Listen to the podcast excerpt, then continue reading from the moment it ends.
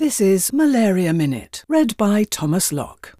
Human protein kinases, PKs, which act as signaling pathways, are activated by the malaria parasite to ensure its survival in the human host. Targeting these PKs through what's known as a host directed intervention could therefore help to reduce the malaria burden.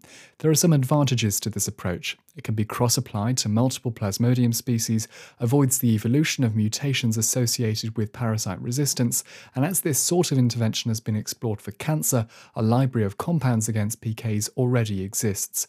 And in remote settings, access to healthcare resources and facilities can be limited, with light microscopy being the only means of malaria diagnosis. Researchers have now explored the use of AI to count those parasites using a smartphone without the need for a Wi Fi connection. The app isolates and identifies infected red blood cells, thus automating the screening of malaria. Malaria Minute